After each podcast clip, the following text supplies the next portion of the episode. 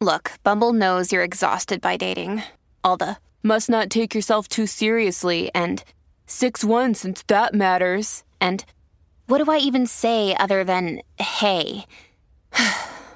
well, that's why they're introducing an all new Bumble with exciting features to make compatibility easier, starting the chat better, and dating safer. They've changed, so you don't have to. Download the new Bumble now. It's the 9th of December, and you know what that means. It's time for the Daily Dose of History podcast. Now let's look at notable historical events that occurred on this day. On December 9, 536, during the Gothic War, the renowned Byzantine general Belisarius achieved a significant victory by entering Rome unopposed. The Gothic garrison, overwhelmed by the strength and tactics of Belisarius' forces, fled the capital. This event marked a turning point in the war, as it allowed the Byzantines to regain control over Rome after nearly a year of Gothic rule. Belisarius' successful entry into Rome not only demonstrated his military prowess but also symbolized the weakening of Gothic resistance. This victory paved the way for further Byzantine advances and ultimately led to the restoration of Roman authority in Italy. On December 9, 1531, a significant event took place in Mexico City, known as the apparition of the Virgin of Guadalupe to Juan Diego at Tepeyac. According to legend, Juan Diego, an indigenous peasant, encountered the Virgin Mary on this day. She instructed him to build a church in her honor at the site of their meeting. Juan Diego relayed this message to the local bishop, who initially doubted him.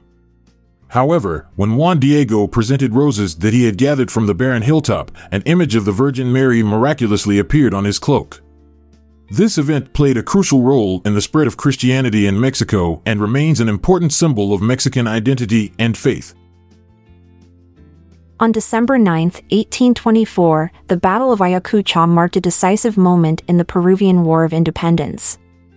Led by General Antonio José de Sucre, the Patriot forces clashed with the Royalist army in the highlands of Ayacucho, Peru. The battle resulted in a resounding victory for the Patriots, effectively ending Spanish rule in Peru. Sucre's strategic brilliance and the Patriots' superior numbers and morale played a crucial role in their triumph. The Battle of Ayacucho is considered a turning point in South American history, as it not only secured Peru's independence but also paved the way for the liberation of other Spanish colonies. The Texas Revolution was a pivotal event in the history of Texas, leading to its independence from Mexico. On December 9, 1835, the Texian Army, composed of American settlers and Tejano, successfully captured San Antonio after a grueling 59 day siege of Béxar. Led by General Edward Burleson and Colonel Benjamin Milam, the Texians launched a surprise attack on Mexican forces, forcing them to retreat to the Alamo. This victory provided a significant morale boost for the Texians, inspiring more volunteers to join their cause. It marked a turning point in the revolution, setting the stage for further conflicts and ultimately leading to the establishment of the Republic of Texas. On December 9, 1851, a significant historical event took place in Montreal, Canada, with the establishment of the first YMCA, Young Men's Christian Association, in North America. This organization was founded by George Williams, a British draper, who aimed to provide a safe and supportive environment for young men in urban areas. The YMCA offered various programs and activities, including religious services, educational classes, and recreational opportunities. This establishment marked the beginning of a movement that would spread across North America, promoting Christian values and fostering personal development among young men the YMCA continues to play a vital role in communities worldwide to this day. On December 9, 1856, the Iranian city of Bushehr surrendered to the occupying British forces. This event took place during the Anglo-Persian War, 1856 to 1857, which was triggered by Iran's refusal to comply with the Treaty of Paris, 1856, that ended the Crimean War. The British, seeking to secure their interests in the Persian Gulf and protect their trade routes to India, launched a naval blockade and occupied several Iranian ports. Bushehr, a strategically important port city, fell to the British after a brief resistance. The surrender of Bushehr marked a significant victory for the British and further solidified their control over the Persian Gulf region. On December 9, 1861, the Joint Committee on the Conduct of the War was established by the United States Congress during the American Civil War. This committee consisted of members from both the Senate and the House of Representatives and was tasked with overseeing the Union's military operations. Its primary objective was to ensure the efficient prosecution of the war, investigate allegations of misconduct or incompetence within the military, and provide recommendations for improvement. The committee played a significant role in shaping military strategy, influencing policy decisions, and holding military leaders accountable throughout the course of the war.